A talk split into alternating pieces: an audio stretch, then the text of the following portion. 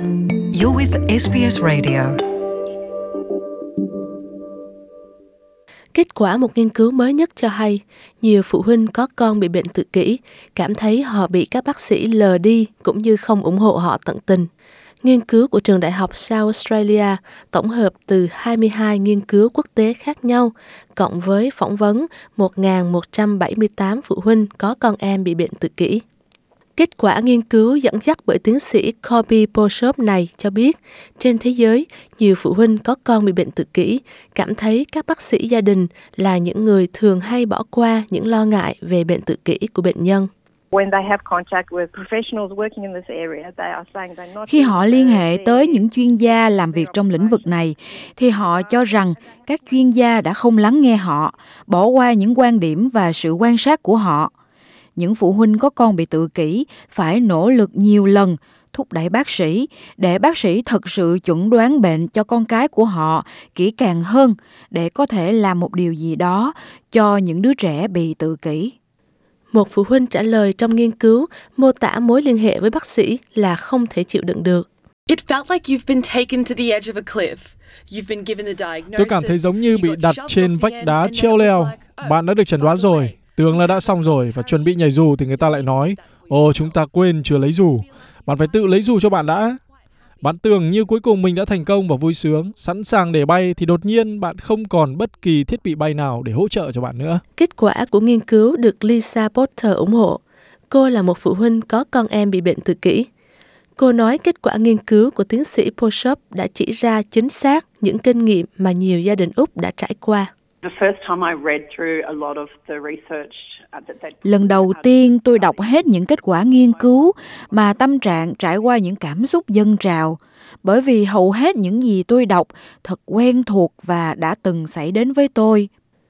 Còn CEO của cơ quan nhận thức về bệnh tự kỷ Úc AAA, bà Nicole Rogerson, không ngạc nhiên trước những kết quả nghiên cứu.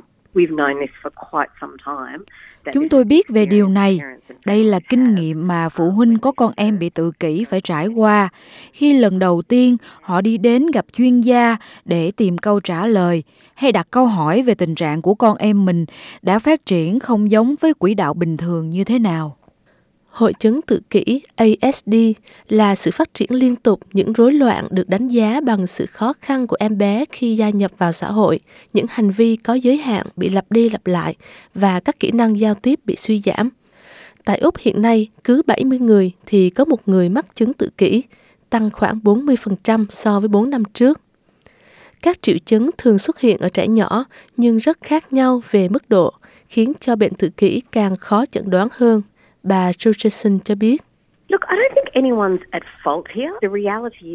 Tôi không nghĩ rằng mọi người đều có lỗi. Thực tế là các bác sĩ gia đình, GP, là những người mà gia đình có con em mắc bệnh tự kỷ tiếp xúc đầu tiên. Họ thường không hiểu biết nhiều về bệnh tự kỷ. Họ không biết nhiều về những dấu hiệu ban đầu. Họ là những người có kiến thức đa khoa tổng quát. Vì vậy, rất khó cho bệnh nhân có con em tự kỷ. Hơn nữa, Mỗi lần vào gặp GP chỉ có vài phút, phụ huynh chỉ có thể nói lên những quan ngại của họ mà thôi. GP không thực sự hiểu phải chữa trị bệnh tự kỷ như thế nào.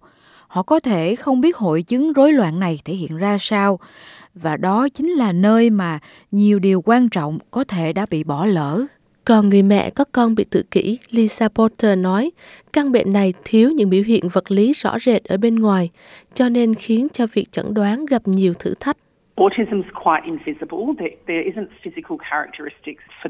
Chứng tự kỷ dường như vô hình, không có những biểu hiện vật lý ra bên ngoài cho chứng khuyết tật này.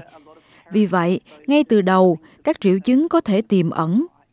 Tôi biết có rất nhiều phụ huynh quan ngại nhưng những gì họ nhận biết lại quá mơ hồ, đôi khi không hẳn là như vậy nữa. Vì vậy, nhiều lần các chuyên gia y khoa đã đặt vấn đề của họ qua một bên. Còn tiến sĩ Poshop nói, chính vì chứng tự kỷ thiếu những biểu hiện vật lý rõ ràng, nên các chuyên gia y khoa càng phải lắng nghe bệnh nhân nhiều hơn. Bà nói phải có sự giao tiếp giữa hai bên, sau đó thông báo cho phụ huynh làm thế nào để liên hệ tới những chuyên gia y khoa khác từ điểm chẩn đoán ban đầu này sự tiếp xúc đầu tiên giữa chuyên gia y khoa và phụ huynh để nói lên những lo lắng về con mình thật sự là khoảnh khắc rất quan trọng. Bởi vì ở thời điểm đó nếu phụ huynh không có một kinh nghiệm tích cực thì họ sẽ mang theo cảm xúc khi bị phớt lờ đó theo suốt những cuộc tiếp xúc về sau với những chuyên gia y khoa tiếp theo hơn nữa, cô Potter nói là một phụ huynh có con bị tự kỷ thì việc con mình được chẩn đoán dứt khoát là quan trọng nhất. Chừng nào bạn chưa biết được bạn đang đối diện với điều gì thì chừng đó bạn còn có cảm giác như mình đang ngồi tù vậy.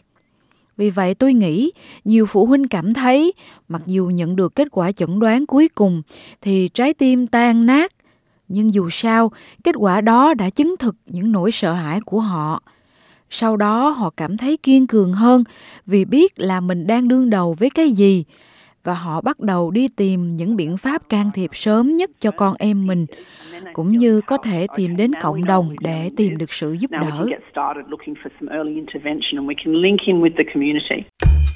Tell us what you think. Like us on Facebook or follow us on Twitter.